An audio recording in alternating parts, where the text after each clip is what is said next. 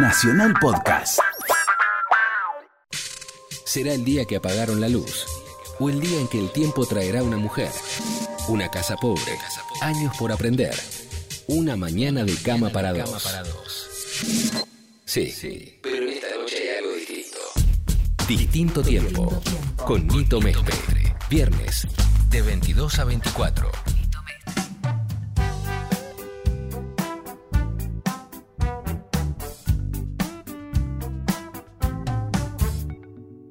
Buenas noches, queridos, ¿cómo andan? Estamos de nuevo en Distinto Tiempo. Estamos como de nuevo en siempre, Buenos Aires. En Buenos Aires.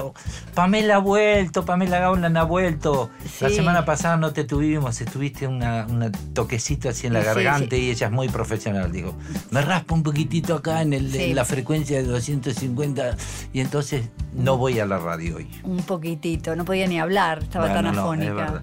Pero bueno, estuvimos con el, el amigo Cereseski, que nos estuvo contando un poquito de todo. Se, se aproxima el fin de año. Así es. Sí. Y, y vamos a hacer unos programitas especiales, ¿no? Para lo que resta del mes de diciembre. Sin duda. Bueno, les recuerdo que también lo pueden estar escuchando. Entran a la página de Facebook de Distinto Tiempo. Si nos tienen ahí... medios abandonados en la página. Sí, es verdad. Sí. ¿Por qué será? Bueno, moveremos un poquito el asunto ahí. Eh, lo pueden escuchar online, que a Dios gracias en muchos países nos mandan mensajitos y todo, es muy bueno. Y les cuento que se ha renovado el streaming, así que se escucha muchísimo mejor en el nuevo. Así que eh, yo de hecho cuando estoy afuera en ocasiones, yo escucho la radio Nacional Rock online únicamente. ¿Vos tenés radio en tu casa? ¿Aparato de radio?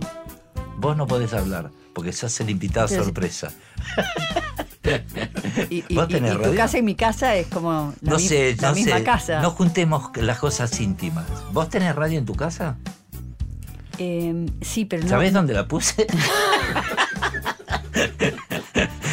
Bueno, eh, escríbanos al Facebook y como siempre vamos a empezar con dos clásicos. ¿Qué son? ¿Qué son?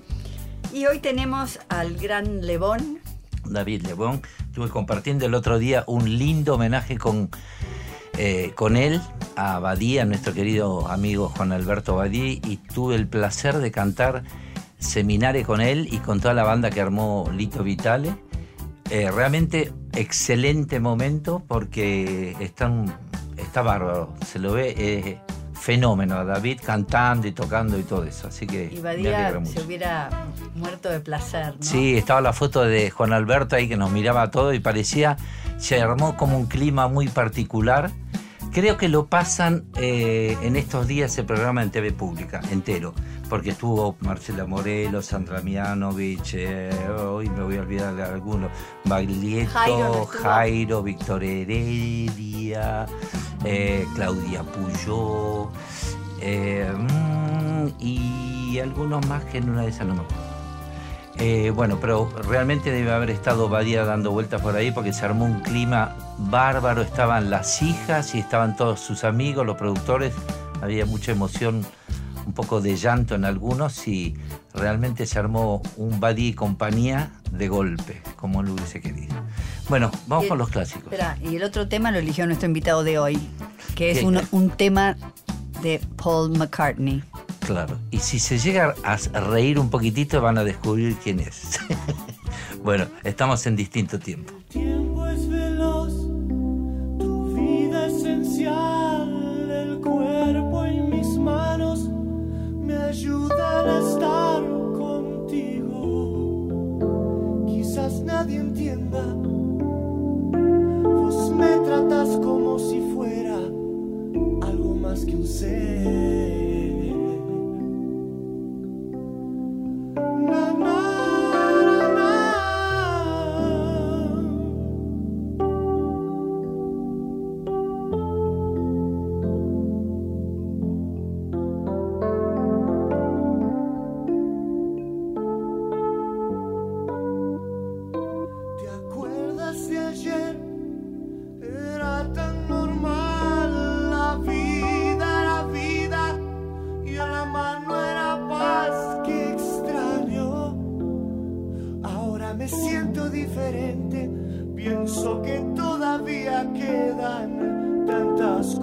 Para dar, no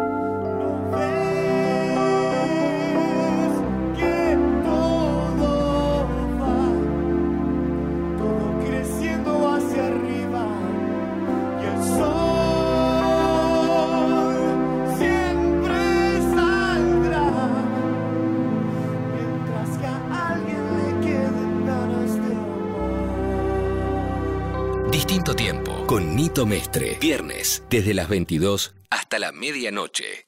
And if you take your love away from me, I'm only gonna want it back. I'll probably pretend I didn't see. But no.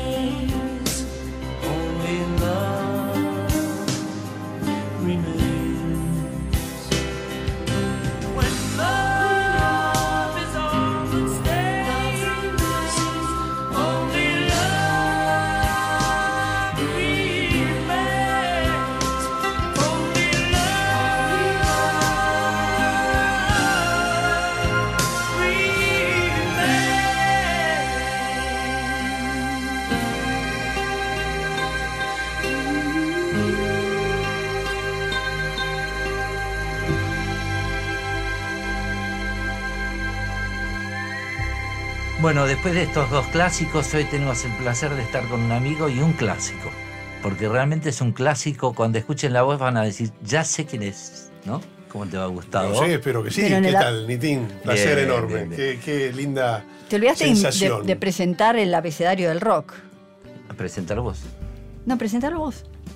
¿Y qué? ¿Cuál, cuál? Porque nuestro invitado de hoy tiene un motivo muy especial. Ah, de, de... E de entrevistas. Ok. Claro. Ahora eh, presentalo. Te digo la verdad que es me el da... rey de la entrevista. Sí, bueno, me, muchas gracias. Me da un poco de, de quickie, como se decía antes, esto de estar hablando con vos. Y no, al contrario. Porque por eso digo, no es una entrevista, es una charla. Porque entrevistar a un gran entrevistador es complicado. Pero nosotros hemos, hemos charlado, las notas inclusive siempre fue una cosa donde ha fluido la, la charla. Sí, es verdad. ¿No? Y, y, y, y, aparte, yo y tengo... han salido anécdotas muy lindas. Yo tengo... Bueno, vos has sido fundamental en los diferentes programas que he tenido porque has iniciado el ciclo de entrevistas en Playtime, iniciaste el ciclo de entrevistas que tuve en, en Radio Ciudad hace unos años. O sea que sos mi entrevistado fetiche, Nitín. Mirá vos, yo me acuerdo de esas entrevistas y de un juego de paddle. Claro, totalmente. Es sí, señor, temporadas de Pinamar, entrevistas en Pinamar también, y, cosas... Y ese día que me di el golpazo en el ojo jugando al paddle, también es con el ojo así, y tenía que ir a, a filmar una película justo después. Sí. ¿Te acordás? Año noventa, eso, por ahí, sí. sí noventa, noventa y uno, sí, sí. Antes de Cristo, como llamo yo. Sí. Que era cuando, antes de que deje de tomar, por eso yo digo antes de Ajá. Cristo. Sí, sí. Porque algunas cosas me acuerdo y otras no. Pero de eso te acordás, del golpazo te acordás. Sí, más que me acuerdo. ¿Cómo se va a olvidar? No, olvidarse eso. Hiciste entrevistas a un montonazo de gente. ¿Cuándo, ¿Cuándo empezaste con lo de la radio? Mirá. Y con tu... ¿Empezaste por tener la voz que tenés? Eh, sí, yo era, era... Yo te voy a decir eh, quién quizás sin darse cuenta avaló esta, esta mm, vocación de comunicar, que fue mi profesora de literatura, que yo sé que vos le asignás un gran valor a tus profesores como sí. Ricardo, por ejemplo, sí. Yo también, porque uno tiene, tiene que agradecer a esos profesores que lo marcaron. La profesora de literatura, la profesora Méndez, Viviana Méndez, era la que me elegía como locutor oficial de los cuentos y de los libros en tercer, segundo o tercer año. Era el que leía, secundaria. secundaria. Era el que leía, qué sé yo, El Matadero de Echeverría, El Lazarillo de Tormes, el lector... Eh, y el locutor oficial en las clases era yo. ¿Y, y que después unos... trece años por ahí? Y sí, yo tenía catorce, sí, catorce años por ahí. Después de cambiar sí, la sí. voz. Sí, sí, sí, sí. Y, y ahí empezó sin darme cuenta algo que vos nombraste. Beto fue el que me impulsa a decir, quiero ser como este tipo. Esto como cuando entrevisté a, a McCartney, me dijo cuando eh, Lionel Richie me, me conoció, me dijo, ah, nosotros tocábamos eh, con escobas como si fueran la... y queríamos ser vos. Bueno, yo quería ser Badía. Entonces ah. fue el tipo que dije, ah, por acá hay que ir. Fue un, uno de los grandes maestros, por supuesto, ah. esto, ¿no? Como de tantos. Y, y empezó así, y yo sin embargo... familia tipo, con una hermana, los dos papás, clase media, y... mi viejo contador de Revlon, después en su momento puso perfumerías, y él quería que yo siguiera eh, con los números. Perito mercantil, y me preparé para todo, eh, todo un año para el ingreso a económicas. Porque mi viejo decía, no, tenés que ser contador, qué sé yo. Y yo en diciembre le dije, mira viejo, no voy a hacer lo que quiero yo, voy a hacer comunicación, voy a hacer locución, periodismo. Y me dijo, pero dame una materia. Y le mandé toda la miércoles y, y me lancé a lo que quería hacer. Pero te, libertad. Lanzaste, ¿Te lanzaste a estudiar locución? Sí, a estudiar, ah. estudiar, estudiar el periodismo en el Círculo de la Prensa. Fuimos compañeritos con, con Pam, del, ah, del Rodríguez Peña ochenta, del Círculo original, porque después se fue a la calle Perú, cambió de, de locación y después desapareció lamentablemente el Círculo de la Prensa. ¿No tuviste de profe a Haroldo Fulques como yo? Por supuesto, y nos íbamos a tomar un whiskycito a la casa de Haroldo, un grupete de... porque él era muy de los alumnos que... Bueno, y después fíjate cuánto tiene que ver los profesores. En el Círculo de la Prensa, yo me voy a vivir a Estados Unidos, que marca un antes y un después, y también con las entrevistas, porque yo ahí empiezo a tomar contacto con eh, el, el, la primera división del mundo del rock internacional. ¿A qué edad te fuiste? A los veintidós años. Pero a instancias de Jaime López Recalde, que no sé si lo tuviste vos también, a Jaime López Recalde, en Organización Periodística. No me acuerdo. Jaime, tuve... Jaime estaba en la Embajada de Estados Unidos y me dice, Gustavo, ¿por qué no da el examen como locutor y periodista en La Voz de América? Y lo doy a instancias de él, lo doy en la Embajada de Estados Unidos, lo apruebo, y mirá vos lo que era esa vocación de los profesores en pasarte su experiencia y proyectarse en vos. Me dice, mire Gustavo, usted aprobó el examen, pero hay un montón de gente que lo aprobó en todo el continente. Entonces, los americanos van a seguir rigurosamente el orden de aprobación. ¿Por qué no se pega un viaje a Washington? Yo lo recomiendo con el director del, de la división latina de, de La Voz de América, porque usted tiene un carisma, usted cuando, si, si lo conocen, lo van a tomar enseguida. Y dicho y hecho, me fui, tuve la entrevista y, por supuesto, lo que me hicieron hacer fue dar el examen de nuevo allá para que nadie chillara, lo cual me parecía muy correcto. ¿Examen de? De nuevo tuve que dar el examen de, de locución, de inglés, de conocimiento de cultura general, que era lo que te tomaban para, para probar como lo que ellos llaman International Broadcaster. Y lo tuve que dar en Estados Unidos para que ellos justificaran, como corresponde, el por qué yo me adelantaba y me anticipaba a otros que habían aprobado en todo el continente latinoamericano ese examen. Entonces, de esa manera, decían, no, lo tomamos a él porque lo volvió a dar el examen. Y, Pero y vos estabas en el turno tarde, ¿no? Yo estaba en el turno tarde. Yo, yo... El primer año hice turno tarde. Después lo hice a la noche porque empecé a laburar en Canal nueve. Yo en el segundo año de periodismo ya empecé... Pues a, yo estaba en el turno noche. Pues estabas en el turno noche. Claro. Claro, sí, sí. Pero nos cruzábamos ahí. Sí, nos cruzábamos. Pues y no además, acuerdo, yo, no me acuerdo yo me acuerdo, profe. Mariana Rapoport, por También. ejemplo, pero estaba un año más adelante que nosotros, me parece, Mariana. Eh, es más, yo me acuerdo salir con una estaba... chica, Cristina Montalvo, que fue un gran amor, así, un crush de esa época, bueno, que era un año más con, grande. Con los detalles técnicos. No, Escucha, éramos una gran familia en el Círculo de la Prensa. No, yo, no, no, me imagino, me imagino. Estamos hablando con Gustavo Lutero, porque dije Gustavo y di, por supuesto, ya sé quién es, pero por si acaso hay algún descolgado que en una de esas no sabe de, de quién están, estamos hablando, es Gustavo Lutero. Y te volviste... ¿Y de qué trabajaste en Washington? Eh, de, de periodista y locutor, en La Voz de América. ¿En, qué, en, en La Voz de América. O sea, yo fui con ah. laburo. Fue, fue una situación, ah, de, ah. pero bendecido totalmente, porque yo fui a los veintidós años a trabajar en Estados Unidos de locutor y periodista en La Voz de América. Y ahí empecé a vincularme con el mundo del rock. ¿Cómo? Y porque empecé a ir a los recitales, empecé a entrevistar a los músicos, empecé el primer, eh, la primera entrevista que hago es a Lyle Mays, el tecladista de, de, sí, de, de claro, Pat Metheny, sí. que tenía un trío con Peter Erskine y Mark Johnson. El que fue el ah, último bajista de, sí, de Bill Evans. Sí, sí. Y, y a partir de ahí, bueno, uh, Van Halen, Emerson, Lake and Palmer, uh, Journey, etcétera. Yo, de pronto estaba con el... Yo le escribí a mi vieja por la época Era, de cartas. ¿Eran entrevistas filmadas o, o No, de no, audio? Para radio, porque ah, era para radio. La Voz de América en ese momento no ah, tenía televisión todavía. Ah, La Voz de okay. América era radio. A radio por onda corta o por Field Services, que era un... A través de las embajadas mandaban los... los Eh, programas eh, para que después las radios los distribuyeran. ¿Los músicos venían al, al lugar o vos ibas? No, no, yo iba en los conciertos, en el backstage, ah, ah, eh, eh, los entrevistaba o antes del concierto y ahí entrevisté. A ver, presentanos el primer tema de la noche. Es. El primer tema. El primer ¿Cómo tema. harías así, viste? Si y bueno, pero ¿qué, qué tema? ¿Qué, ¿Pongo yo el tema que, que claro, quiera? Claro, ahí estamos. Yo, ¿eh? Dale, ya está. Bueno, uh, vamos a arrancar. Te dije Van Halen.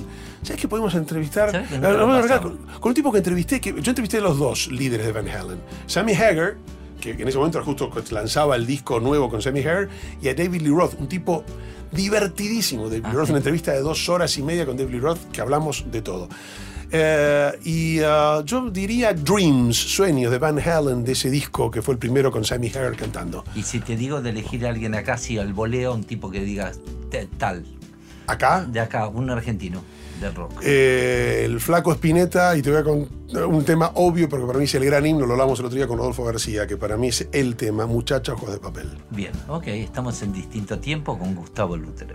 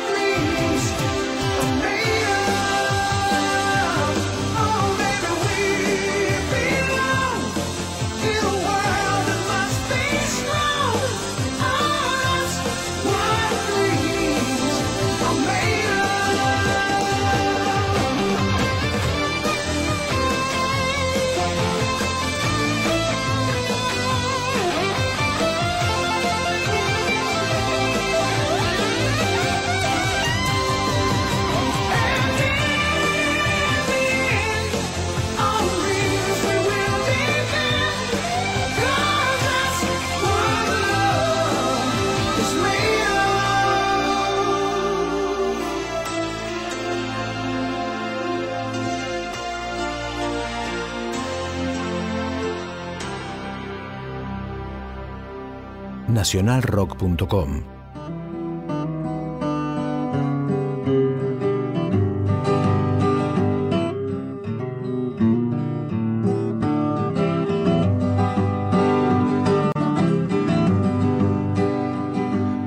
Muchacha, ojos de papel, ¿a dónde vas? Quédate hasta el alba.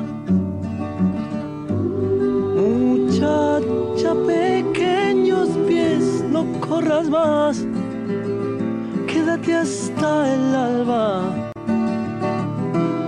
Sueña un sueño despacito entre mis manos, hasta que por la ventana suba el sol. Muchacha piel de rayón, no corras más, tu tiempo es hoy. Y no hables más, muchacha, corazón de tiza, cuando todo duerma, te robaré un color. No ves más, muchacha, corazón de tiza, cuando todo duerma, te robaré un color. Muchacha, voz de gorrión, ¿a dónde vas? Quédate hasta el día. Muchacha, pechos de miel, no corras más, quédate hasta el día. Duerme un poco y yo entre tanto construiré un castillo con tu vientre hasta que el sol, muchacha, te haga reír hasta llorar, hasta llorar. Y no hables más, muchacha, corazón de tiza, cuando todo duerma, te robaré un color. Y no hables más, muchacha, corazón de tiza, cuando todo duerma, te robaré.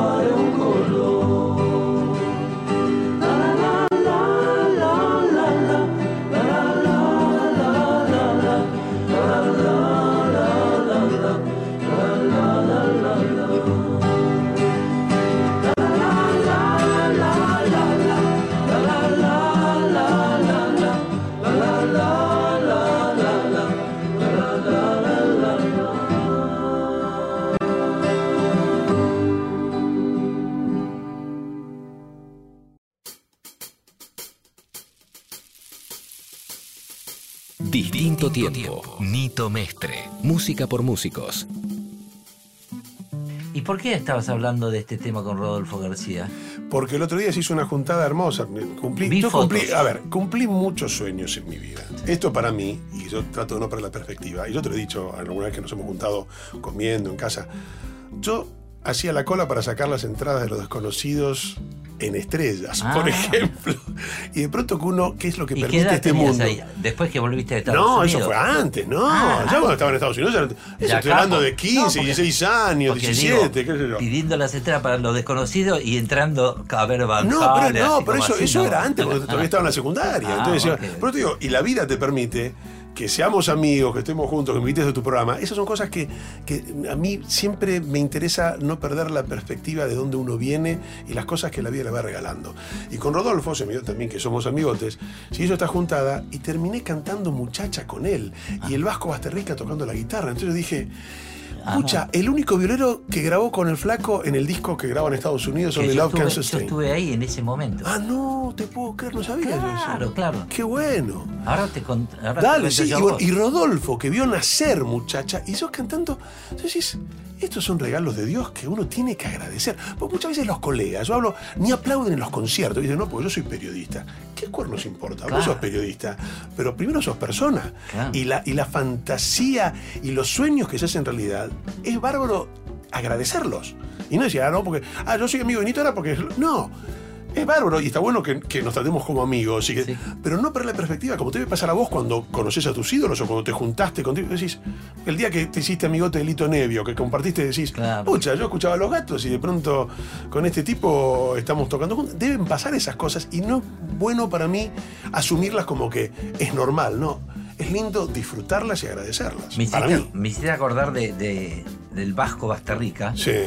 Que vos sabés que justo viene... Eso me lleva directamente a una foto. Ajá. Porque hay una foto que circuló mucho en Facebook, etcétera, donde está el Vasco, Spinetta, León, yo, Edelmiro Molinari, un montón de, de gente que nos la sacamos de casualidad.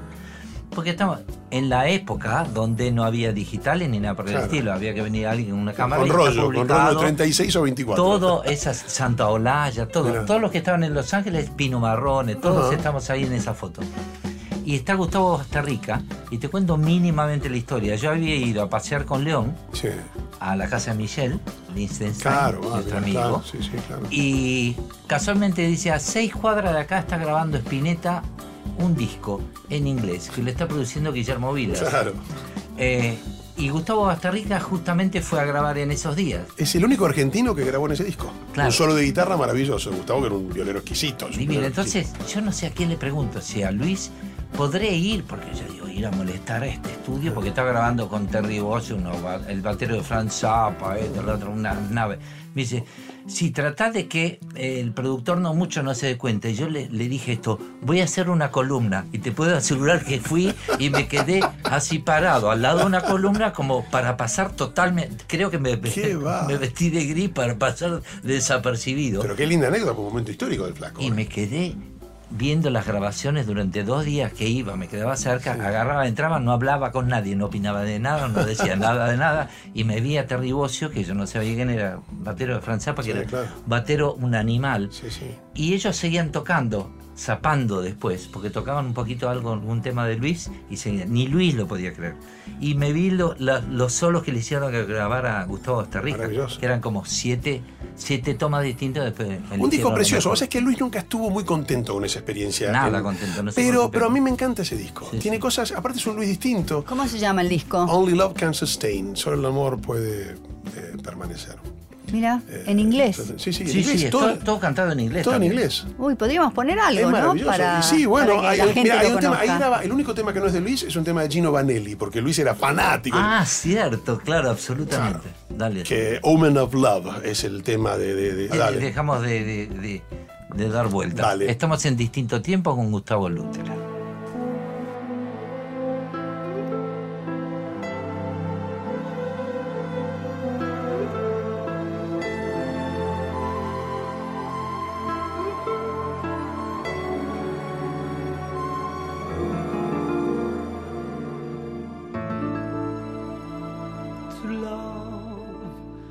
I have lost all that is self. My memories have made storm now subsides, casting my fate inside your soul. These eyes are mine no more to see.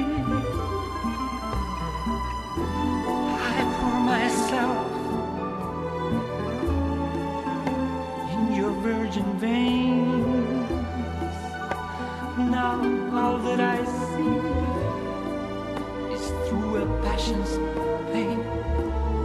I'm all hung up over you. I'm losing myself loving you.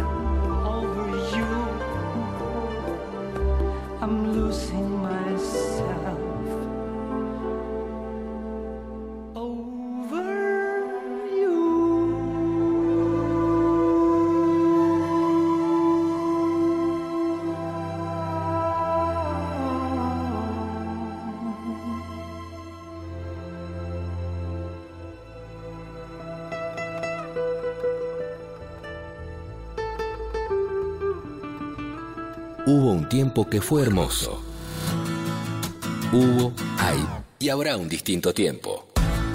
Nito Mestre te lleva a recorrer la música que nos trajo hasta acá. Distinto tiempo. Distinto tiempo. Nito Mestre. Bueno, y acabamos de escuchar a, al, el tema que grabó Luis en esa ocasión. Pero veníamos hablando de darse los gustos. Sí, que hay que darse. La vida es hoy, Nitín, así hay que darse los gustos. ¿Y volviste? ¿Por qué te fuiste de Washington? Estando de, bueno, porque me ofrecieron en... laburo acá. Eh, uno de mis grandes maestros también, que fue Mario Gavilán. Se, bueno, mirá, y ahí nos une otro amigo en común, Pepito Trusso Cornet, porque había formado sociedad Héctor Ricardo García, el dueño de Crónica, con Pepito Trusso Cornet para comprar Canal dos. Ah. Y se privatizaba Canal dos, que era el segundo canal privatizado después de Canal nueve de Romay. Y entonces me llama Mario Gavilán, que había sido el director periodístico de Radio El Mundo, el anterior laburo justo antes de irme a Estados Unidos, que ya había sido muy paternal conmigo, porque cuando yo consigo el viaje a Estados Unidos, digo, bueno, Mario, renuncio. Me dice, no renuncie, pibe. Usted vaya, yo le doy licencia, si sale todo bien, que le va a salir todo bien, pero ¿para qué va a renunciar? Tome licencia. Y bueno, gracias a Dios, la licencia se transformó en renuncia. Pero te voy a decir, esa, ese cuidado que tenía de los maestros. El tipo se preocupaba en un pibe de veintidós años en cuidar la fuente de laburo. Bueno, y después Mario me llama, dice, un día llama a casa en Estados Unidos y dice, pibe, no quiere venir a laburar acá con Pinky en el noticiero de Canal dos que se privatizó. Ah, sí. Y yo dije, y me vengo, si me va mal me vuelvo a ir. Pero yo la verdad extrañaba mucho, yo extrañé mucho. Aparte estaba en Washington, ¿viste? Washington es una ciudad hermosa, pero para vivir... es como demasiado claro, conservadora, ¿viste? No es lo que es ahora. Ahora bueno, es, hace rato, está ¿no? divina. Sí, mira vos. Yo me iba, es más, yo me tomaba el shuttle seguido a New York y yo decía, to recharge batteries, para recargar las baterías. Porque para mí Washington era demasiado prolijito ah, todo, demasiado... Lo que le salvaban eran los negros. Los ah, negros era lo que me conectaba con esa cosa un poquito más, más pasional. Porque si no era muy, muy de embajadas, muy de, de políticos. Igual fue una experiencia maravillosa porque yo, a la vez de manejar... Porque yo en La Voz de América lo importante era que tenía mi costado musical con mi programa de música, pero también... tenía el programa de actualidad, en donde yo era corresponsal de Mariano Grondona y de Nelson Castro, que recién arrancaban en Radio El Mundo, ah, porque Fernando sí, Marín claro. me había contratado, eh, el dueño en ese momento de Radio El Mundo, para que yo fuera corresponsal, y Santo Biasati pasaba los informes que yo hacía, que le llegaban a través de la embajada, en Radio Mitre, cuando Santo estaba en Radio Mitre y era director de Radio Mitre. O sea que esa, esa, esa cosa se manejaban dos mundos, ¿no? La actualidad y, y, y la música. Y entonces me vengo, y después me quedé. Y pero, empezaste, con, eh, trabajaste con Pinky. Sí, Lidia, un fenómeno, porque aparte una, una persona amorosa conmigo que me, me abrió Pinky, sus brazos. Claro, Pinky fue la primera persona, la primera aparición en televisión argentina fue Pinky con... Con Fontana, no, no, no, no, no, no, no, no, no, no, no era Fontana. Negro, Fontana vi, con, creo que con Visualmente me parece, otro tipazo también el negro, sí, sí no, divino. Y no, con Fontana hicieron lo después cuando la televisión color y todo eso. Y ahí eran noticias solamente. No. Eh, la idea de Mario fue muy visionaria, por cierto, porque era hacer lo que todavía era novedoso en los diarios, que era el suplemento Sí de Clarín, que manejaba Daniel Con. Es más, al primer tipo que llaman es a Daniel. Y Daniel, muy humilde, muy sensato, dice, yo no soy de televisión. Y ahí es donde Mario dice, uy, y Gustavo, que está en Estados Unidos, si lo llamo, vendrá. Y ahí me llama. Y para hacer una sección, que fue la primera vez que en un noticiero se, se ponía una sección fija para los jóvenes, se llamaba Tiempo de Jóvenes. Entonces todos los mediodías tenías un recital de rock o tenías la problemática de la universidad. Se hablaban, como los suplementos de Clarín, las cosas que afectaban a los jóvenes. Año ochenta y ocho, ah. o sea, long time ago. Y, y vos siempre cuando estuviste afuera seguías conectado con todo, sí, absolutamente sí, todo sí, lo que sí, pasaba. Sí, estaba totalmente conectado hablando, musicalmente digo. hablando. Mira, el otro día hablábamos que se cumplieron los treinta años de Solos en América, el disco de Mateos. A mí ese disco me llega estando yo en Estados Unidos porque viajaban amigos y me traían los discos. Yo estaba siempre, nunca perdí la conexión con, con Argentina. Por aparte extrañaba mucho. Aparte era un país más extrañable este, en aquel momento. Claro. ¿Y cuándo empezaste a dar... Eh, eh, más, más contacto, tener más contacto con pro, un programa musical? Y bueno, ahí yo ya, en ese momento en el noticiero, yo ya empiezo a perfilar porque le metían el ochenta por ciento de la música, como el suplemento de, de, de Clarín. Había otro condimento de la problemática de la juventud, pero básicamente, por ejemplo, mira, aparte hubo cosas, la última nota en televisión con Federico Moura se hizo en ese, en ese segmento.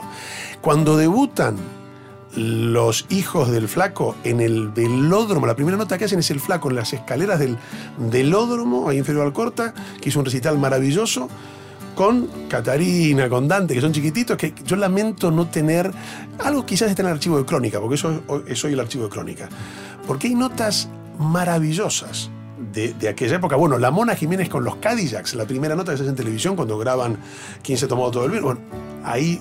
En, en Tiempo de Jóvenes se lograban cosas. Y bueno, el debut de Liliana Herrero en televisión con Fito tocando los teclados es en el noticiero de Pinky, en Tiempo de Jóvenes. Hubo un montón de cosas muy particulares que se dieron en aquella época. Vamos a escuchar algo de Ilya Kuliakin, y entonces los, los más grandecitos están ahora, ¿eh? Sí, buena, buena gente, buena gente. Chicos adorables, Emanuel y Dante. Dos, eh, dos en castellano, ¿cuál otro quería? Eh, otro en castellano y vamos a poner... Y vamos a poner... ¿Sabes qué? Hay un tema, hay un tema que a mí me gusta mucho, independientemente de que sea tu programa, pero hoy tiré viejas hojas, me gustaría escuchar. Bueno, okay, ahí dale, está, dale. Estamos en Distinto Tiempo con Gustavo Lutero.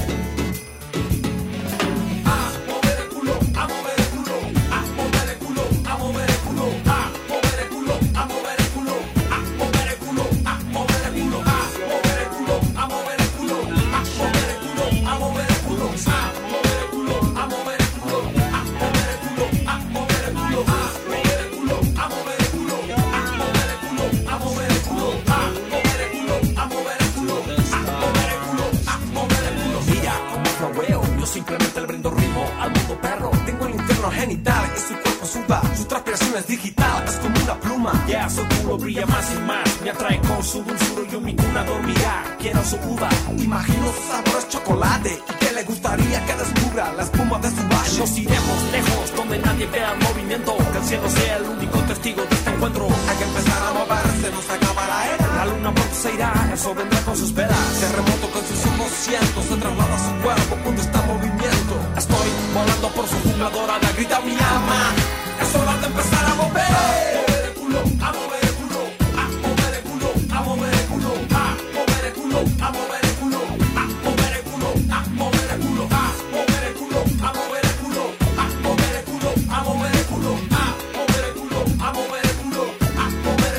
a mover destinado a bailar ante Dios como un río que fluye en celo hacia vos. Nuestra vida es conocida por un cordón umbilical de ritmo alterando el sentido de solo estar vivo. El hechizo corriendo por tus venas, sientes la esencia, la ciencia de tus piernas. Lámela hasta que grite y empieza a entender de qué se trata la vida. Su mujer explota en busca de mi sexo, yo voy flotando a ella en mi mejor momento. Me muestro su volcán, su lava, su saliva, me abre su puerta de entrada, no de salida. El mundo empieza a mover, el cielo se empieza a caer a tus pies. Nuevamente es tiempo de empezar a brillar, otra vez grita mi alma, es hora de empezar a mover. A mover el culo, a mover el culo, a mover el culo, a mover el culo, a mover el culo, a mover el culo, a mover el culo, a mover el culo, a mover el culo, a mover el culo, a mover el culo, a mover el culo, a mover el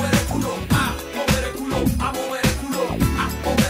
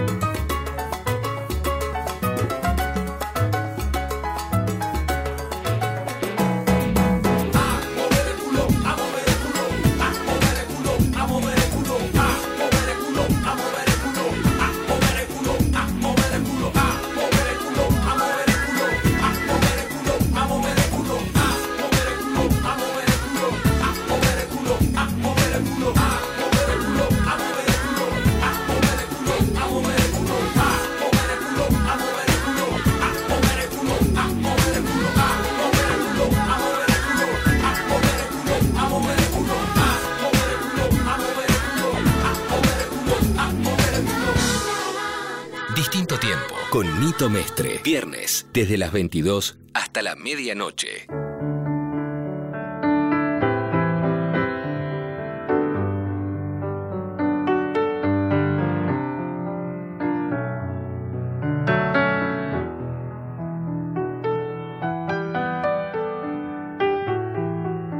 Hoy tiré viejas hojas, esas que hablaban de pasar.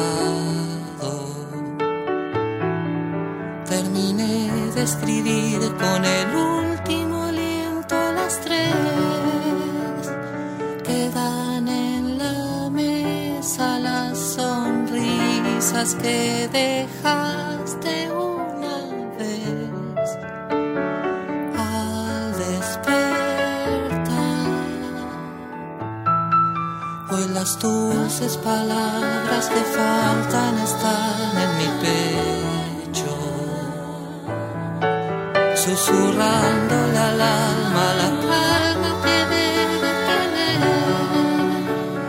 Suben en las sábanas caricias que hoy tendrán de especial. La piel te ama y no está.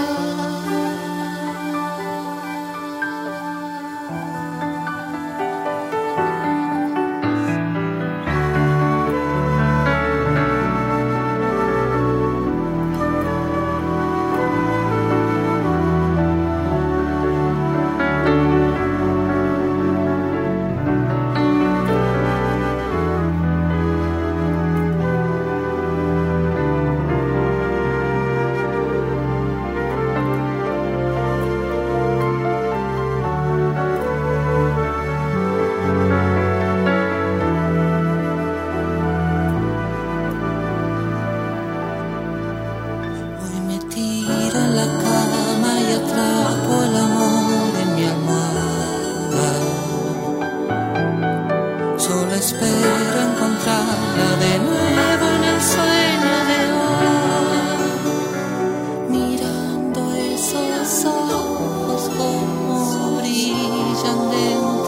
mío listos para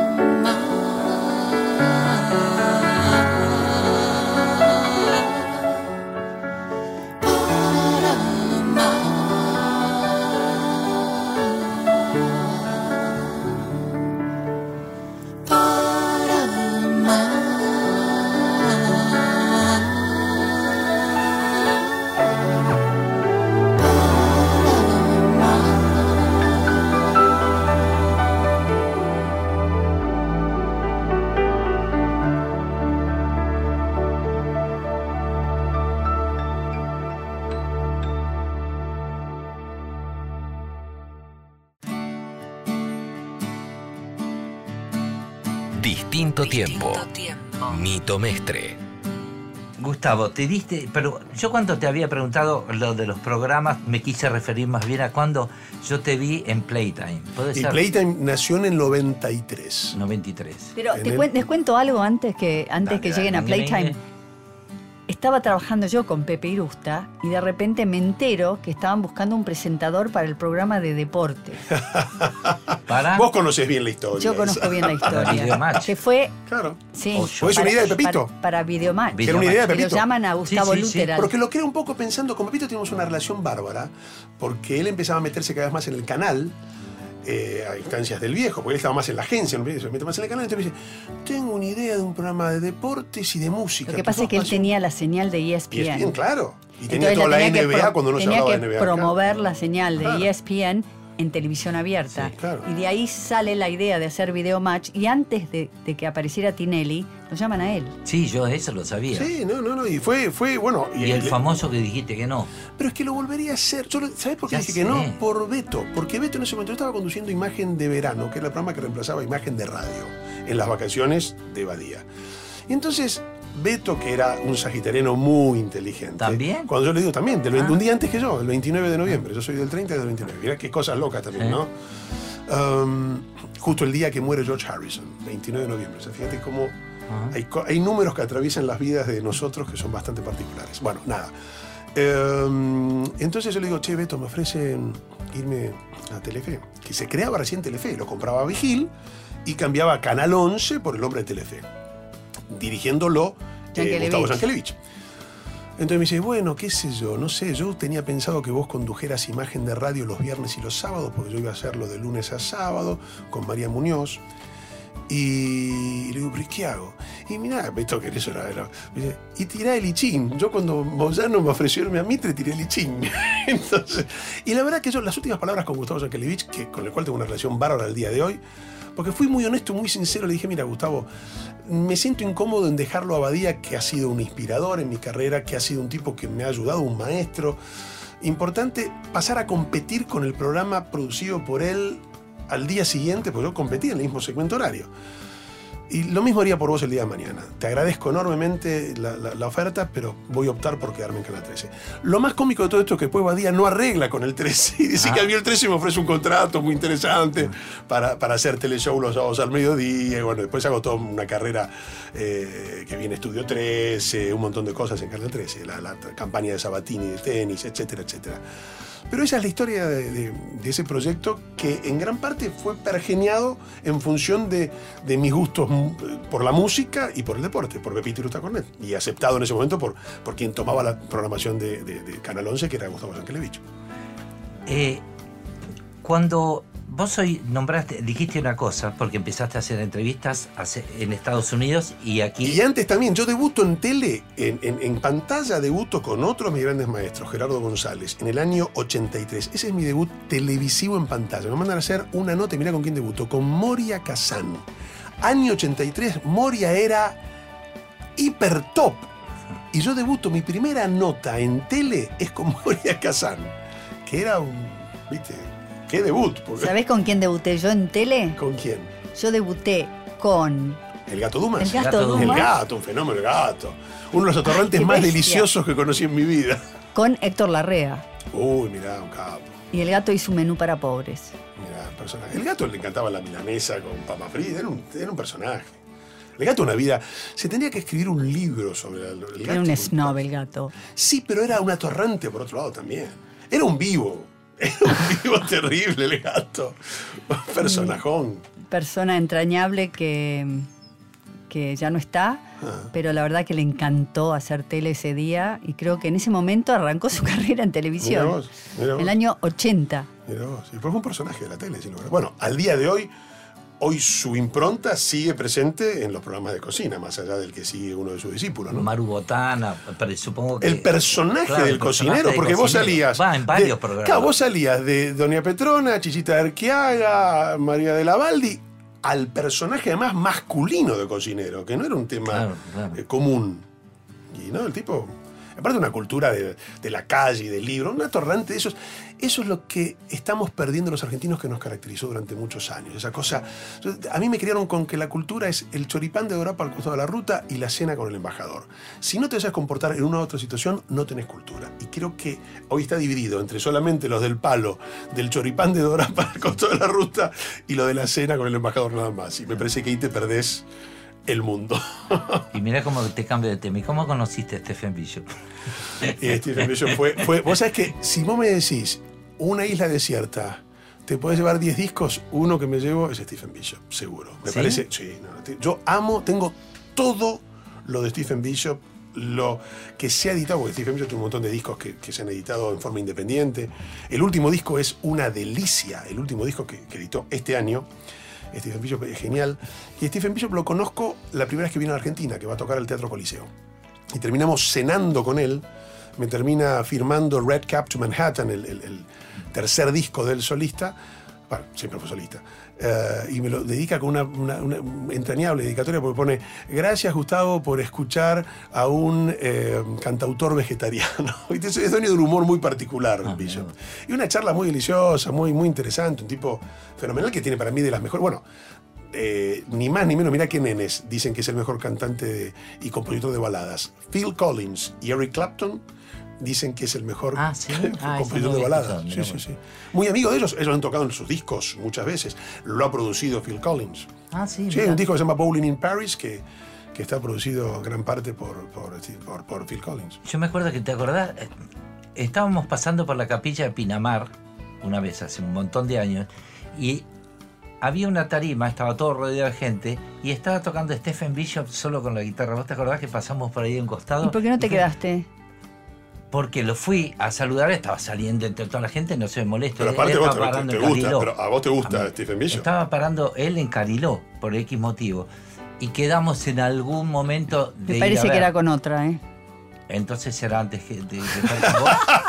En una de esas estaba solo, seguramente. Pues seguramente. Porque antes que vos no había nadie. Bueno, pero lo conocí...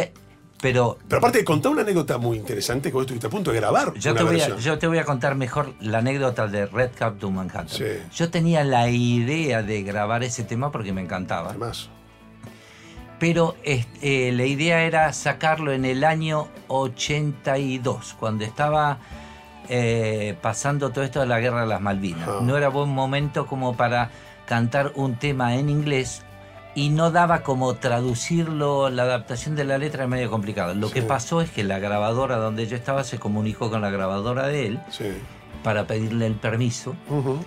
Y la respuesta fue, si quieren, enviamos la cinta original y que lo cante arriba. O sea, me enviaba la pista claro, original para cantar. Que es, era tipo un regalo. Sí, claro. O sea, yo sí. no quería tipo eh, tocar con mis músicos, pero digo, mirá vos que... Porque ellos no escucharon algo de lo que yo estaba haciendo, alguna cosa así. Uh-huh. Después decidí no hacerlo porque me pareció que no era el momento oportuno de sacar. Pero estás a tiempo, porque yo te veo muy bien en ese tema vos. ¿eh? Puede llegar. Es un tema para vos. Eh, estamos hablando tanto de este tema que, que me parece que vamos a escucharlo. Me parece muy bien. Junto, junto con... Vamos a Mientras escuchar. tanto voy a hacer memoria con quién estaba. Yo sabés con quién estaba. ¿Sabés con quién estaba? Me acuerdo. Había salido de misa con el cura... Y salimos a dar la vuelta y estaba la tarima, estaba tocando Stephen Bishop. Pues ya me parecía que estaba vestido de la... No era vos. Y aparte, chicos, chicos, después la, la letra de, de Pedro Aznar de Cuando el amor les, les cae a ustedes. Ah, Así bien, perfecto. Bien. Estamos... Ahí está. Entonces aquí con Gustavo Lutero. Suéltame el pasado. Ahí está. Stephen Bishop. No te he visto en misa desde el día que nos casamos, así que... Tampoco te creo esa historia. ¿Sí? Ya me vas a ver. Ay, pam, pam. Escuchemos a Bishop y a Pedro. Dale, dale.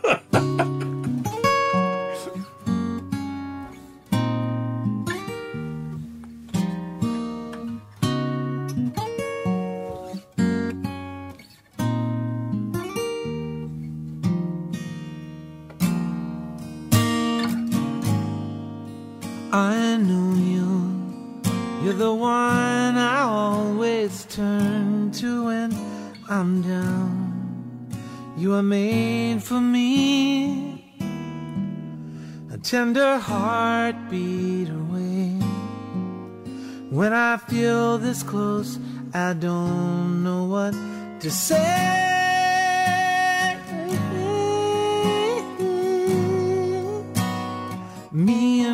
car broke down. So I'm gonna take a red cab to Manhattan. I'll be heading out my door. Got some friends who wanna see me. Don't know what I'm living for. Gonna take a red cab to Manhattan.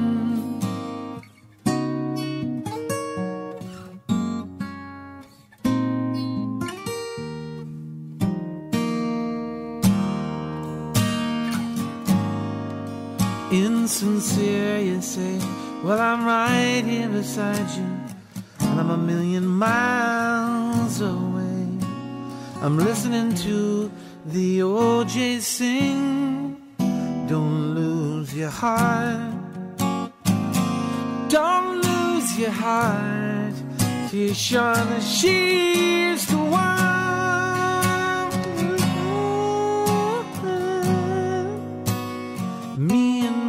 Car broke down, so I'm gonna take a red cab to Manhattan.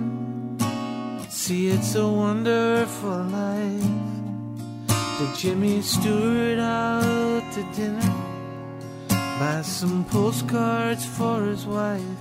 Gonna take a red cab to Manhattan.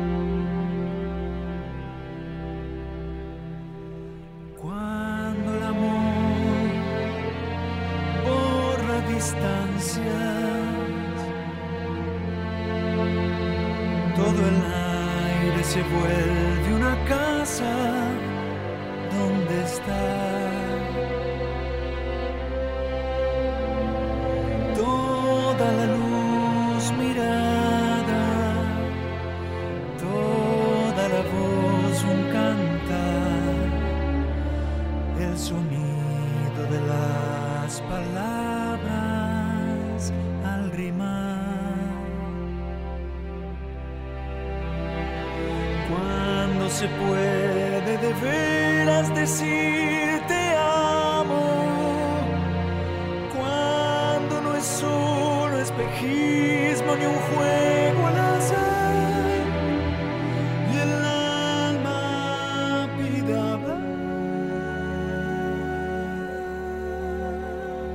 Te adoro, te adoro.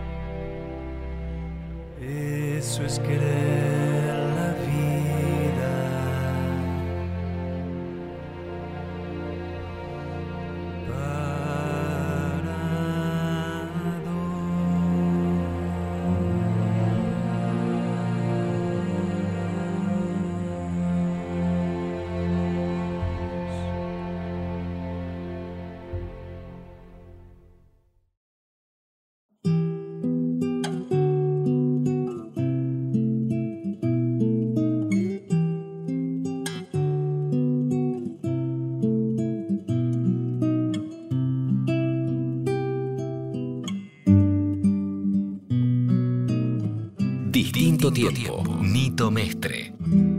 nacional rock punto com. ¿Y Stephen Bishop te firmó, pero no le entrevistaste? O...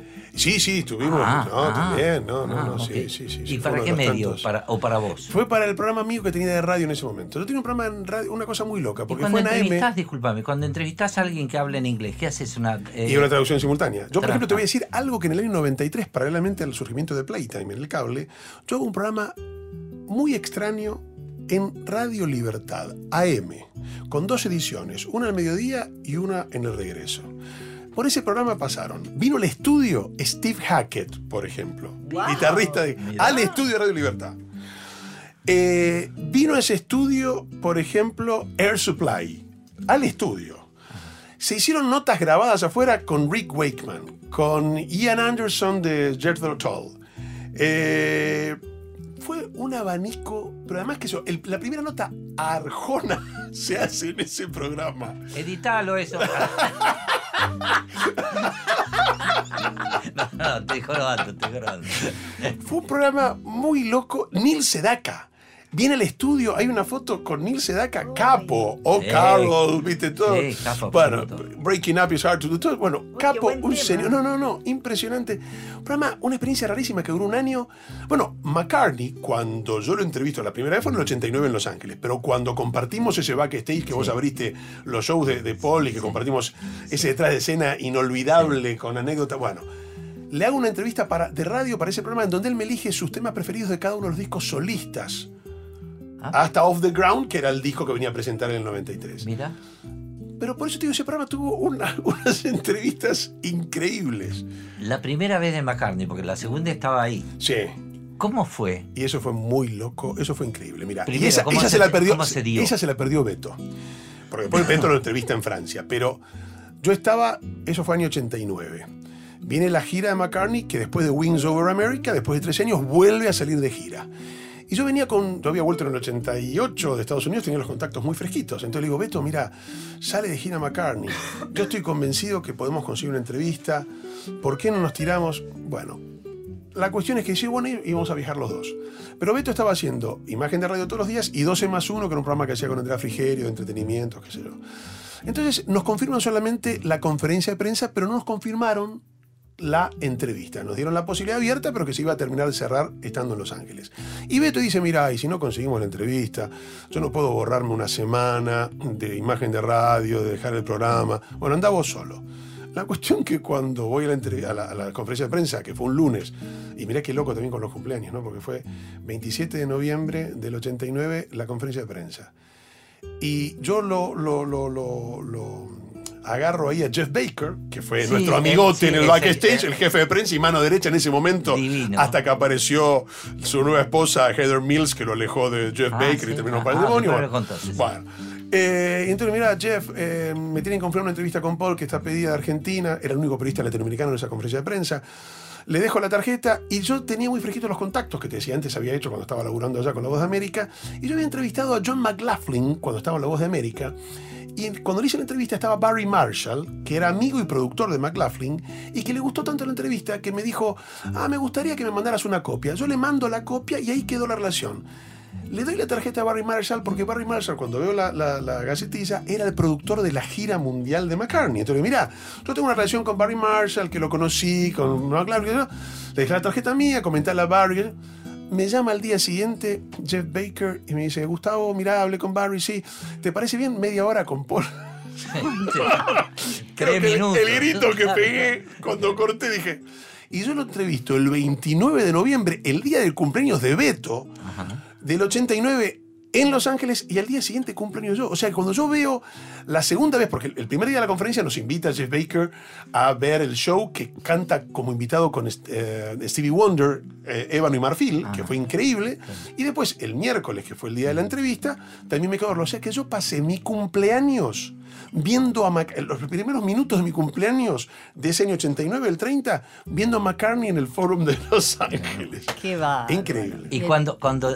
supiste, lo tengo que entrevistar. ¿Qué es lo primero que se te cruzó? ¿Qué le, qué le voy a preguntar? Eh, es algo muy extraño al día de hoy que yo me lo pregunto. Nada. No, vos sabés que fue como si se hubiera corrido una llave de on-off. Me borré todo, toda mi admiración, toda mi, mi incredulidad de estar frente a ese tipo que yo había admirado. Los Beatles, lo más grande en mi vida. O sea, hay un antes y un después en mi vida con los Beatles, como, como la tuya, como sí, la de tantos otros. Actué como un periodista profesional, como si tuviera un tipo que no... Y le pregunté, y la, y la nota hoy cuando la veo digo, pucha, yo tenía... No era, no era muy grande, tendría veintisiete, veintiocho. Y sale una, que él, además me habla en castellano, porque en un momento sí, habla, me da el versito, porque él pensaba que acá nos hablábamos portugués, y hablan español, entonces hablábamos español, tres conejos en un árbol. Que ahí cerré el círculo, porque... Eh, él me dice tres conejos en un árbol tocando el tambor, que sí, que no, que sí lo he visto yo. Que anda dando vueltas por eh, internet, eso porque pasó a ser un, la primera vez que McCartney hablaba en castellano. Y fíjate el círculo de la vida, de la vida de verdad. Mi hija estuvo eh, en un intercambio estudiantil, viviendo a comienzo de este año en Europa, y fue a Abbey Road. Y anotó en el muro de Abbey Road tres conejos en un árbol tocando el tambor, que sí, que no, que sí lo he visto yo. Y ahí cerrás, ¿no? Porque claro. McCartney, que había sido, que me da esa frase, y después mi hija, con sus veinte años, hace una especie de, de, de, de, de honra esa, ese momento grabándolo. Así que bueno. Nada la vida. Se pierde, todo se transforma, como to dice Drexler. Totalmente, Drexler, hermoso artista Drexler también. Sí. Vos sabés que hablando de mi hija y de Drexler, Drexler cuando se hizo un festival acá de la Fundación Alas de, de, de Shakira, tipo divino, ahí lo conozco, y, y y, y Martina le encantaba Drexler, y le pide un autógrafo, y, y, y le hizo un autógrafo que es artístico, lo hizo como un dibujo, con una cosa maravillosa dedicado a ella. Drexler, un, un tipo exquisito también. Hay mucho, mucho arte. Podríamos poner ese tema, obviamente, ¿no? No, ponemos obviamente. Eso y Ebony. Y Ivory. Pero después, después me vas a contar qué fue lo primero que le preguntaste. Sí, sí, claro, porque no sí, me lo contó. Sí, sí, sí, Estamos sí, sí, con dale. Gustavo Lutero, y después la sorpresa. ¿Qué es lo que le preguntó? Tu beso se hizo calor, luego el calor movimiento, luego gota de sudor que se hizo vapor, luego viento que en un rincón de La Rioja movió el aspa de un molino, mientras se pisaba el vino que bebió tu boca roja. Tu boca roja en la mía, la copa que gira en mi mano, y mientras el vino caía, supe que de algún lejano rincón de otra galaxia, el amor que me darías, transformado volvería un día a darte las gracias. Cada uno da lo que recibe, luego recibe lo que da. Nada es más simple, no hay otra norma.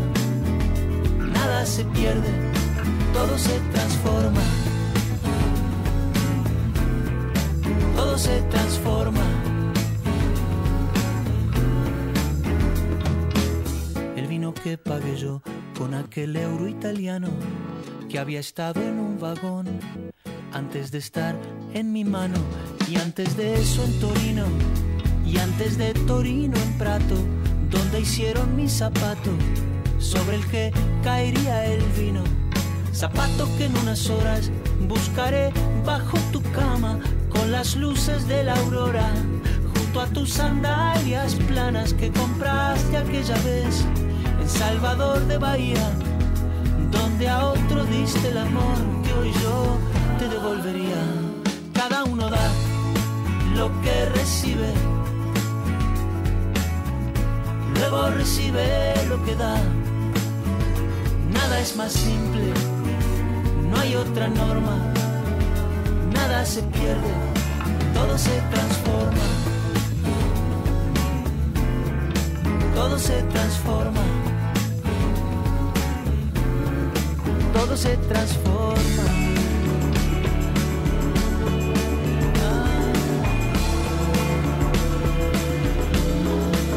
Se transforma. Supe que de algún lejano rincón de otra galaxia, el amor que me darías, transformado volvería un día a darte las gracias. Porque cada uno da lo que recibe, luego recibe lo que da. Nada es más simple, no hay otra norma. Nada se pierde, todo se transforma.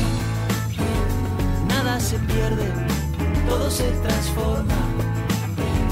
Nada se pierde, todo se transforma. Todo se transforma. Todo se transforma. Todo se transforma. Todo se transforma. Distinto, Distinto tiempo. tiempo. Nito Mestre.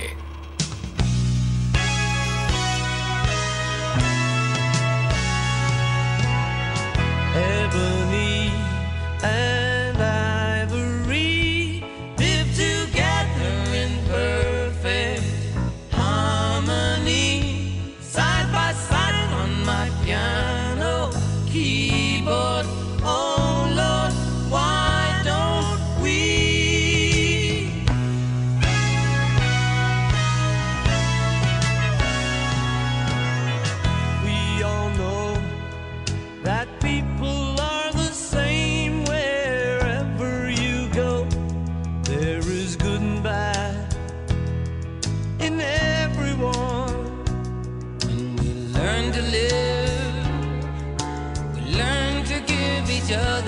What we need to survive together. Alive, ebony and ivory.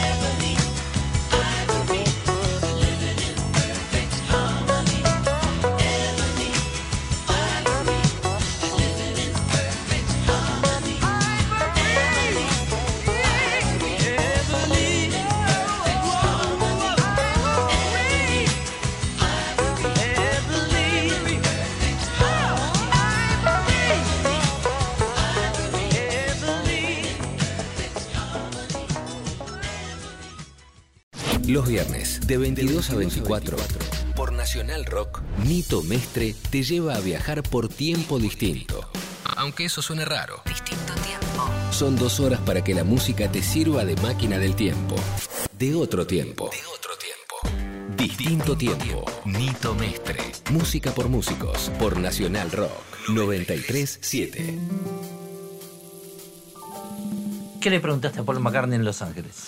Mirá, esa primera vez. Hay, hay una pregunta que disparó algo curiosamente que después fue historia. Y sin darme cuenta que ya tenía, estaba concatenado con algo que yo le he preguntado en la conferencia de prensa. Yo le hago dos preguntas en la conferencia de prensa. Una tenía que ver con un tema de actualidad por aquel momento que era Sowing the Seeds of Love, Sembrando la Semilla del Amor, de Tears for Fears, que era un sonido muy Beatle de la época sergeant Pepper. Entonces le pregunto qué opinabas y él me dice textualmente, it's a rip-off. Es un afano del sonido. ¿Ah, sí? De ah, directamente. Directamente. Y la segunda pregunta que le hago. Pero en forma... ¿Despectivo o en forma no, viste, normal? Él, él, él es muy, él es muy, viste muy que es, elegante, es muy, sí. muy elegante, es, es, es un tipo agradabilísimo y él se preocupa también por, por caer siempre agradable, sí, sí, sí. Es un tipo fenomenal en eso. De hecho, cuando en esa conferencia de prensa habla de cómo Michael Jackson lo, lo, lo, lo, lo, lo garca con sus sí, derechos, con, con las canciones de los Beatles, porque dice, cuando Michael Jackson sacaba Thriller, tiene un montón de cash, entonces me pregunta, eh, Paul, ¿qué puedo hacer eh, con, para, para ahorrar? Entonces, mira, una buena inversión es comprar derechos de canciones. Claro, entonces claro. Él lo imita y dice, I'm gonna buy your songs, voy a comprar tus canciones. Y entonces dice, ahí donde quería yo rebobinar la cinta y compro mis canciones. Claro. Bueno, y la segunda pregunta que yo le hago es algo que parecía obvio, pero mirá la historia y la cola que trajo después. Le digo, la pregunta obvia, ¿en algún momento van a hacer algo? Los tres Beatles restantes van a juntarse a hacer música en forma... Y él ahí me dice, hay un proyecto que se llama The Long and Winding Road, que juntaron, en un documental, contaron sobre la historia, lo que después fue el Anthology.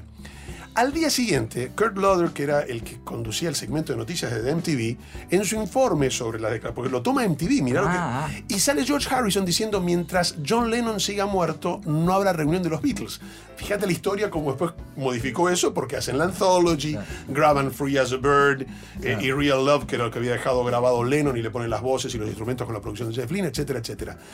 Y en la entrevista le pregunto a partir de eso, y le digo, y él ahí me desarrolla un poquito más, me dice, mira, todavía va a faltar un tiempo, pero estamos trabajando en algo de juntarnos y de que después fue realidad, porque después los Beatles graban con la voz post-mortem de sí, Lennon claro. y hay nuevas grabaciones de los Beatles que fueron parte de la antología. Le, le cerró el pico a Harrison porque lo resucitaron sí, de alguna y, y sí, manera totalmente, Lennon, y polémico por cierto, porque claro. todavía mm, se discute mucho si, si sí. Lennon hubiera permitido, permitido que eso que había él demeado. Pero Yoko utilizar... lo permitió.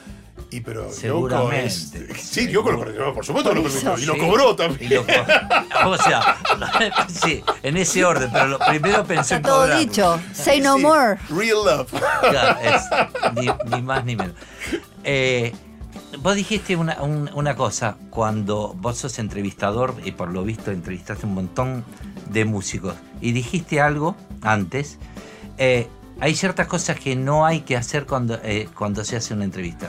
¿Qué cosas no hay que hacer? A mí me pasó, a mí me pasó, por ejemplo, y tiene que ver con, con esa cosa de la juventud. ¿Lo aprendiste o te lo enseñaron? No, lo aprendí, lo aprendí en los hechos, y lo aprendí equivocándome, que es una de las buenas formas de, equivo- sí. de, de aprender cuando uno se equivoca. A mí me tocó entrevistar a um, eh, Andy Summers de The Police. Justo venía The Police de regrabar eh, para un Greatest Hits, un grandes éxitos que habían editado, Don't Stand So Close To Me, la versión ochenta y seis. Una entrevista en el ochenta y siete a Andy Summers, que tocaba en Washington, yo vivía en ese momento en Estados Unidos, en un bolichito para trescientas personas y presentaba su primer disco solista en donde él canta, que uh-huh. es el único disco donde él canta, además de algún un lado B de The Police. Uh, y yo cometí el error. Claro, imagínate que había una intención de reagrupar a The Police, de volver a estadios, una, y terminaba tocando en un... Claro. Y había... Y, y, y Sting, que tenía una carrera solista sí. floreciente. Y yo cuando arranco la entrevista, lo primero que le hablo es de The Police. El tipo una cara de traste por el resto de la nota. Claro. Es lo que nunca tenés que hacer. Nunca la pregunta picante la tenés que arrancar, arrancar en una... Claro. ¿Por qué lo vas a poner? La pregunta conflictiva, dejala para el final una vez que creaste clima con el tipo para que al menos confía algo en vos y pueda abrirse. Nunca lo ataques de entrada porque perdés. Te cuento una. Sí. Estábamos con Queen en San Pablo sí. y no llegaba el traductor al portugués. Huh. Y entonces o sea, estaba todo el salón del hotel lleno de periodistas y me agarraron de los pelos y me decían, vení, traducí. Yo no hablo portugués, pero tenía que, que sí, hacer de improvisar. Traductora. Y estaba muy nerviosa. Eh, y de repente, primer periodista brasilero que se levanta y le pregunta a Freddy, ¿Are you gay? Y Freddy dijo, se acabó la entrevista. Y, y me salvó la vida. Porque, no, zafaste. ¿Entendés? Gracias no a ese. No necesitaba traducción claro. la, la, y ese, la pregunta. Y es que es terrible. Ese periodista aprendió de golpe. Que... Pero vos sabés que, mira, tomando eso, te mencionaba antes David Lee Roth, que fue una de las mejores entrevistas que hice para radio. ¿Por, ¿por qué te Fueron dos horas porque se abrió. Y yo le ah. pregunto, porque en ese momento se rumoreaba mucho que era bisexual. Ah. Y yo le pregunto, pero después de haber quedado un clima bárbaro, tener fotos que un día te voy a mostrar, divirtiéndonos, poniendo las caras, haciendo sí. payasadas. Y, y le pregunto hacia el final de la entrevista eso, che, se rumorea. Y el tipo lo toma, no, yo soy un tipo muy hétero y lo que pasa es que soy muy hedónico.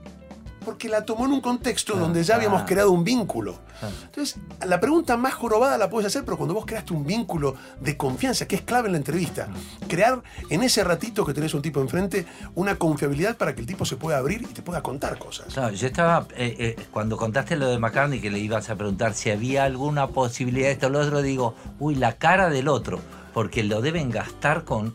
Supongo pero lo deben vos, haber gastado sí, durante... pero, pero viste que McCartney es, es. tiene una paciencia. Una cosa que me marcó, que también tiene que ver con los sajones. La eh, carpeta de prensa que se repartió en esa conferencia de prensa decía, James Paul McCartney junto con John Lennon, George Harrison y Ringo Starr formaron The Beatles. Entonces los tipos tienen... ¿viste? Es como con los hits, viste que los tipos te hacen siempre los hits. Obvio. No reniegan de eso. Que de pronto nosotros somos medio jorobados y no, este tema estoy podrido. James Taylor te va a hacer You've Got a Friend ocho mil quinientas veces porque sabe que la gente quiere escuchar eso, aunque él tenga... McCartney te va a hacer Yesterday en cada... Porque sabe que si no hace Yesterday, la gente va a decir, ¿cómo no hizo Yesterday? Entonces, eso es algo que los tipos tienen muy en claro, que forma parte ya, digamos, de, de, de, de, del A B C de lo que es este negocio, de, de, de, de, que están expuestos a eso y no se, no se molestan. Pero en, en, había hace mucho tiempo, yo me acuerdo que, que hasta incluso tuve algún problema con algún periodista que, pero hace más de veinte años, sí. que te decían, ¿sí, no vas a tocar nada nuevo? Y tocabas algo nuevo y dices, ah, claro, te olvidaste de tocar lo, lo anterior, entonces... Pero ese digo, es el catastrofismo nuestro. Claro. Así estamos nosotros. Ahora, ahora, pero eso se fue pasando, por suerte. Y a mí me lo aclaró sí. de alguna manera cuando vino McCartney, que yo siempre lo digo, porque en los hechos era, era más que evidente. Estaba presentando Deliverance... Eh, Hope of Deliverance, claro. que era el de... de, de ¿Y, ¿y cuántos Deliverance? Temas de ese disco habrá tocado en ese show? ¿Dos, tres? Dos, dos o tres, porque fue dos Hope of Deliverance, um, Come on People, que era una especie de himno muy lindo. Sí, pero bueno, el resto era todo... todo y después de su... todo conocido. Claro. Entonces era más que obvio. Si claro. McCartney, que es el maestro de todos, hace eso... Y con el repertorio que, que tiene hacer. McCartney, porque mira, McCartney lo, te puede hacer eh, cincuenta recitales sin repetir un solo tema con todos. Ah, absolutamente. Hits. Y lo nombraste a James Taylor. Y a Andy Summers. Así que vamos a escucharlos. A The Police y a James Taylor. James Taylor, ¿sabés qué tema ¿Lo me entrevistaste encanta? ¿Lo, o lo conociste? No, no, no, no, no, es uno de los tipos que me encantaría conocer. Me encantaría, me quedé frustrado con esta última vez que se anuló el concierto ah. por el tiempo que venía con Elton John, tenía ahí un, mi ticket y bueno. Um, You Are the Only One, The Only One, me encanta, aquel tema That's Why I'm Here, que hace las armonías con Joni Mitchell, bueno, hermoso de, tema. ¿Y de Police o Andy Summers? Porque sí. Don't stand so close to me. Sí, sí, muy bien. Okay, okay. Versión ochenta y seis, que okay. es la que habían grabado. Pero en una de esas se enoja. Sí, sí, disculpame, Andy Summers, pero pusimos un tema de Police. Si escuchás Nacional Rock, que es donde estamos ahora en distinto tiempo, lo siento, viejo, pero te hiciste conocido con eso. Estamos con Gustavo Lutero y Pamela Gaulán.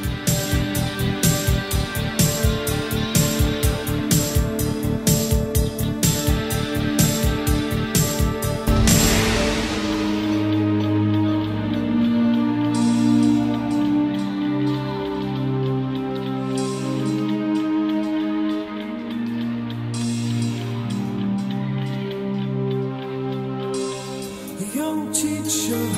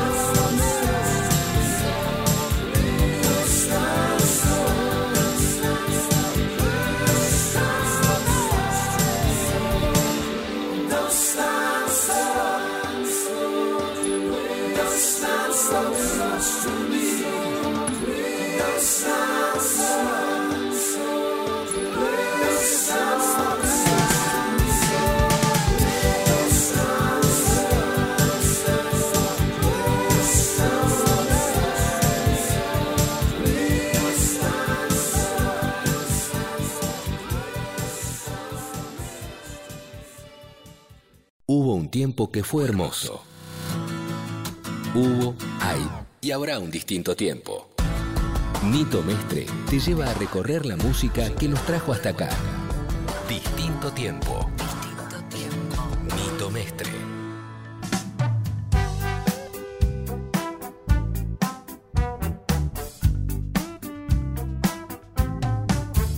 Bueno, y volvemos aquí en Distinto Tiempo. Estamos con Gustavo Lutero.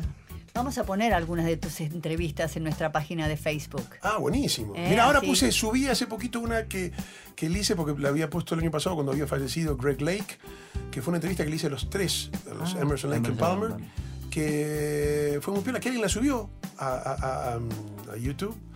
Y está interesante, porque yo a veces las veo, a veces me odio, uy, pucha, y otras que digo, está buena, esa está buena. Tiene, ¿Hay tiene... alguien así que no hayas entrevistado que te gustaría entrevistar? James Taylor, por ejemplo, Joni Mitchell. Joni Mitchell, ¿viste? Joni Mitchell, claro. Casi... Y sí, tenemos gustos claro, parecidos. Claro, claro, claro. eh, eh, ya ¿Y no... de los nuevos?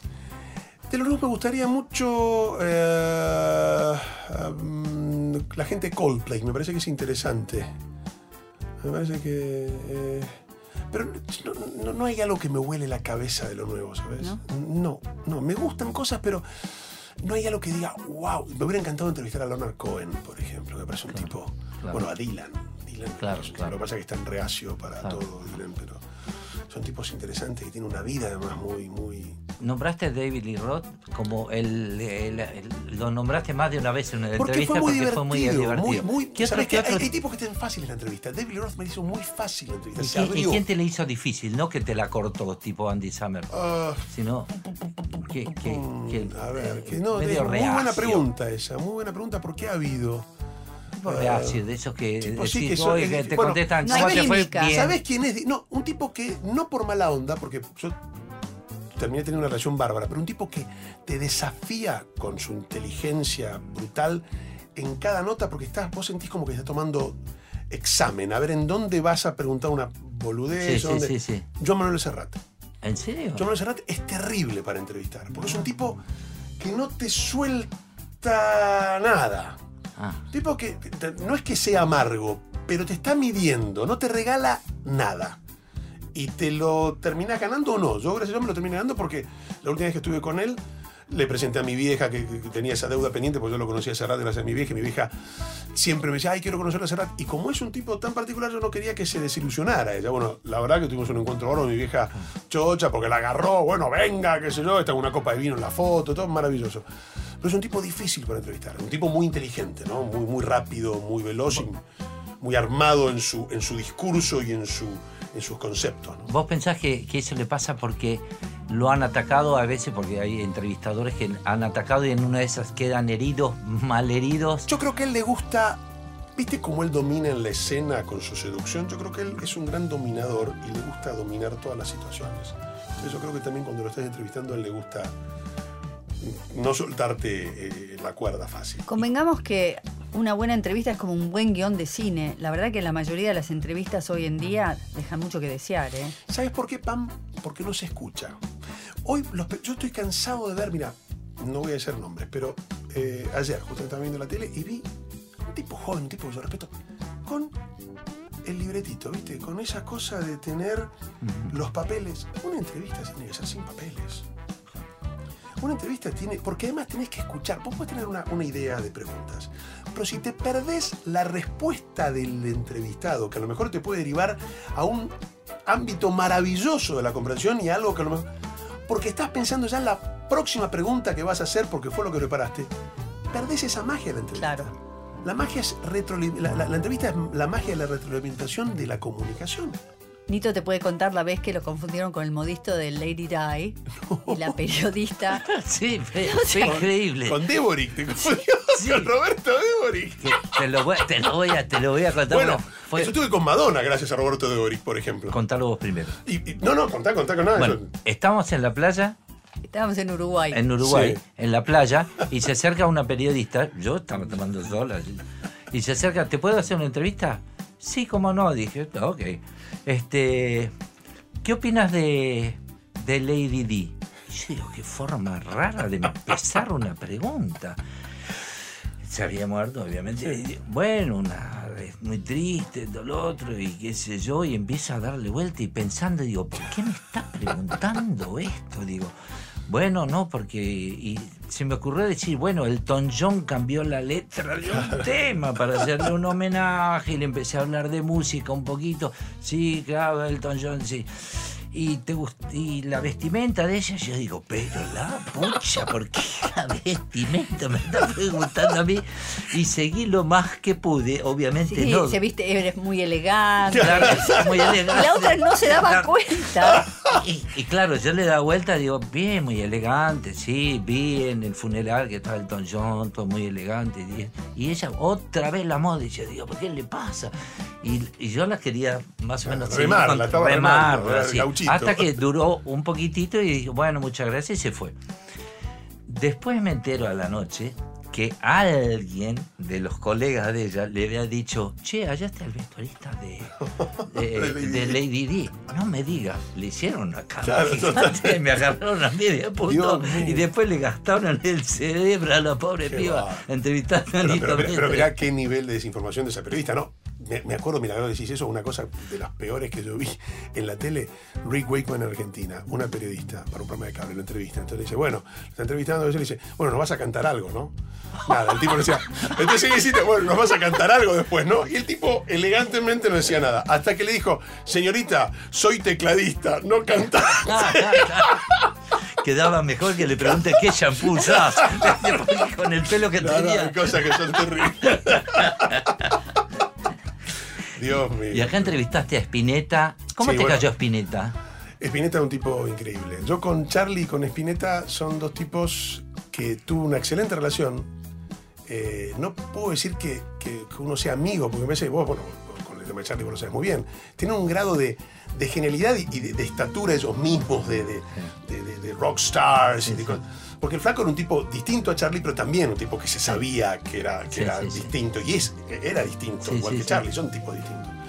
Pero tuvo una muy buena relación y con, qué sé yo, tengo recuerdos hermosos, con, porque qué sé yo, Luis parar en el medio de la calle, encontrarse. Y, y el otro día lo hablamos con, con, con la vieja Aníbal Barrios, que me decía, ah, vos sabés claro. que hablamos mucho de vos, porque tengo la suerte de haberme ganado un lugar de respeto entre, entre los músicos a partir de... Te quieren. Respeto. Sí, y, y lo agradezco mucho. Porque saben que, que realmente buceo en sus carreras, que, que escucho, que, que, el, que claro, me porque, adentro en sus... Porque estimás la música. Eh, amo la música. Claro, yo sin digo. música no existiría realmente. No, porque hay, hay entrevistadores si no, que hablan de, de medio de afuera. Pero es que eh, yo, es que, eh, a ver, el arte forma parte de mi vida. Vos sos parte de mi vida, más allá de la amistad que hoy podemos tener. Porque yo escuchando Vida... tenía vida, ¿me entendés? Claro, y, claro. y así con los Beatles y así con... Entonces, cuando la vida te permite esto, es, es, es maravilloso. Entonces, bueno, con Charlie y con, con ese tipo de, de, de relación, de, de, de, de, de, de un respeto mutuo que a mí me enorgullece también. Porque el flaco me decía el otro día, la vieja, eso, me dice, o sea, el flaco te, te respetaba mucho. Mm. Y yo decía, pucha, es Spinetta, ¿viste? Y Charlie, con el cual, les digo, no, no, Charlie me ha dicho cosas en entrevistas... Mm.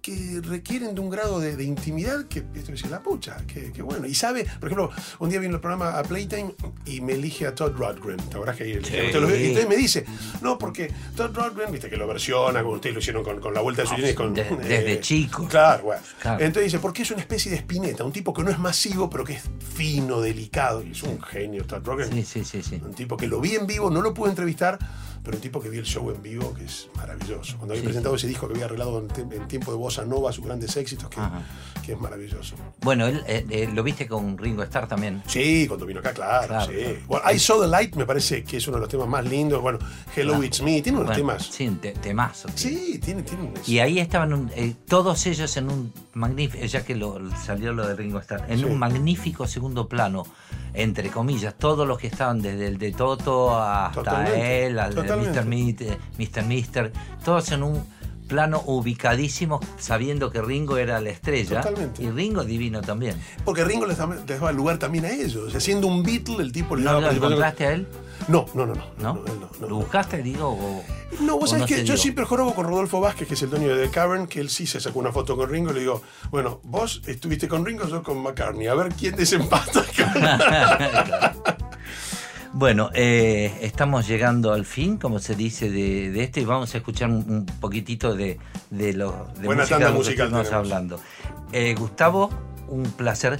Pero me queda algo pendiente que Pamela había dicho. ¿Qué le preguntarías a Nito?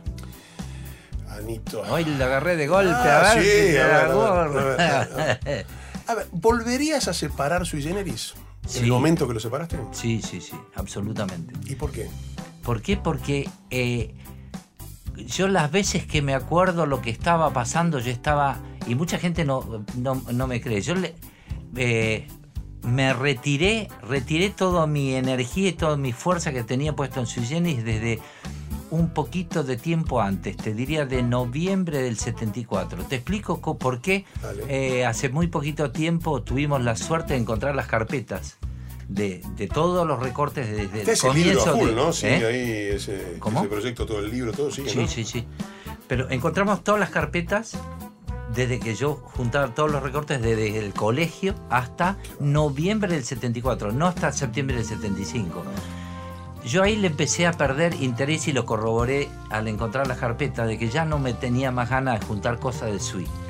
¿Pero por qué era? ¿Por lo musical? ¿Porque ya estaba en un ciclo cumplido? Había, había unas cosas que era, el, el sonido se escuchaba mal. Estamos, yo ya estaba particularmente aburrido de estar tocando en los mismos lugares de siempre, la misma recorrida de siempre. Los shows, cada tema tenía dos solos, tres solos. Había solo, por ejemplo, un Adon Cisne que recién lo recuperé hace poco tiempo de volver a hacer. Yo me iba a tomar algo. O sea, salía de escena y me iba atrás porque digo, viene el solo de bajo que dura diez minutos, el solo de batería que dura diez minutos. Estás en el horno entre dos periodistas, ¿eh? Ahora. ¿Cómo? ¿Eh? Porque, Charlie, ¿te dejaba hacer algo? Que sí, absolutamente. No, no, no, absolutamente. Lo que pasa es que cuando en el último tiempo que se empezaron ciertos temas de instituciones, empezaba a... que yo le había avisado a Charlie. Charlie, me parece que tenemos que tocar los temas... Los temas, no, un solo, otro solo, otro solo. Era, el show era largo. Lo que le pasaba a la gente era lo mismo que me estaba pasando a mí. O sea, vos escuchás eh, un tema de institución con un solo de diez minutos o una, un cisne. Una un cisne en el Adiós Sui Generis duró todo un lado, todo lado entero. Todo lado. Sí, sí, es más solo que tema. Sí, sí. Bueno, eso es lo que me estaba pasando. Más no salir a otros lugares de solo, solo en Argentina, nos quedamos uh-huh. tocando. Los dos queríamos salir afuera. Y la grabadora no nos daba bolilla. Y yo le empecé a retirar tipo de energía. Nos veíamos solamente para ir a tocar. No nos veíamos durante la semana. Yo vivía en la casa de Rinaldo, con Rinaldo y muchas veces con David. Ajá. Charlie aparecía solamente para tocar. Entonces éramos como tipo... Lo que había nacido como dúo se convirtió en otra cosa. Yo con el otro del dúo no me veía nunca. Sí. Eh, y, me veía, y estaba viviendo lo de Rinaldo, a Juan. Era como medio de afuera, porque era como músico... Claro. Más grande que nosotros, sí, casi profesional. Como de sesión, un tipo que parecía que... Y Char con Charlie nosotros teníamos una, una unión, sí, lo tengo en claro, eh, una unión muy cercana que se deshizo en ese momento. Uh-huh. Y la única forma de volverlo a armar fue cuando hicimos Sui Generis. Ahí empezamos a hablar. Yo recuerdo que la primera vez, con esta termino, si no, no se nos va el tiempo. No, pero está buenísimo. Cuando, es, cuando, estábamos, cuando estábamos ensayando el Adiós Sui Generis, salimos a caminar por el Escalabrini, Ortiz y Guatemala. Ensayamos ahí cerquita, yeah, que era donde se perdían las carpetas. Y yo me acuerdo que empezamos a hablar de nuevo con Charlie. Y salimos a caminar y, y digo, ah, volvió a pasar lo de los dos pibes que se juntan con un proyecto. Y el proyecto de Charlie, me acuerdo que me dice, tenemos el Adiós Sui Generis ahora y que vamos a hacer esto o lo otro. Y yo me acuerdo que cuando hicimos el Adiós Sui Generis y Córdoba, Charlie vino y me dijo, ¿y si seguimos? Y le digo, si seguimos nos van a matar, Charlie. Le digo, pero lo tendremos que producir nosotros porque nos dimos cuenta que volvimos a hacer, montar bien el show. Uh-huh. Había una frutilla... una zanahoria, sí, adelante, en, en, adelante. Y otra de las cosas que lo podíamos producir nosotros y no que se le estén llevando todo lo de, claro, lo, claro, lo claro. de afuera. Había algo más que hacer y entonces ahí pasó lo del accidente y dijimos, bueno, señal del sí, de arriba sí, se acabó. Claro, claro, claro. Bueno, una pequeña historia. No, pero interesantísimo. Y se acabó el programa. Que me, que me has regalado y te agradezco. No, por favor. Este, les agradezco muchísimo, mil gracias, Gustavo. A vos, a vos, un ¿Eh? placer enorme. Bueno, un regalo y, de, otro regalo de la vida. Bueno, y nos vamos a ir escuchando un poquito de música. Que suenen con los angelitos. Hasta la semana que viene. Chao. Chao.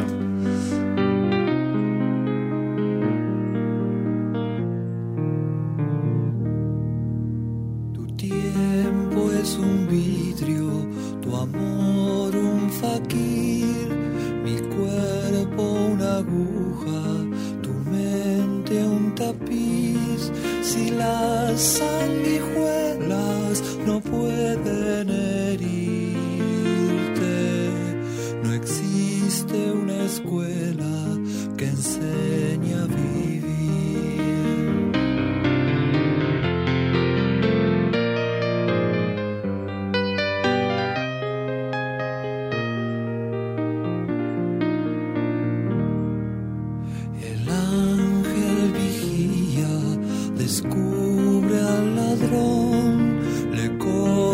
Las manos le quita la voz, la gente se esconde o apenas existe, se olvida del hombre, se olvida de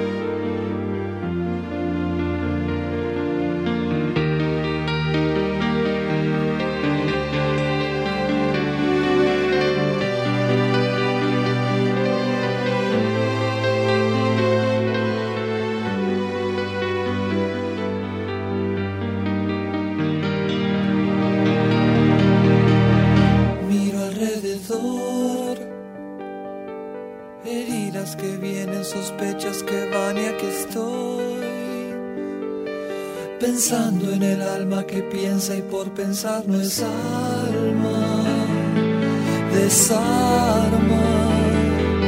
y salva.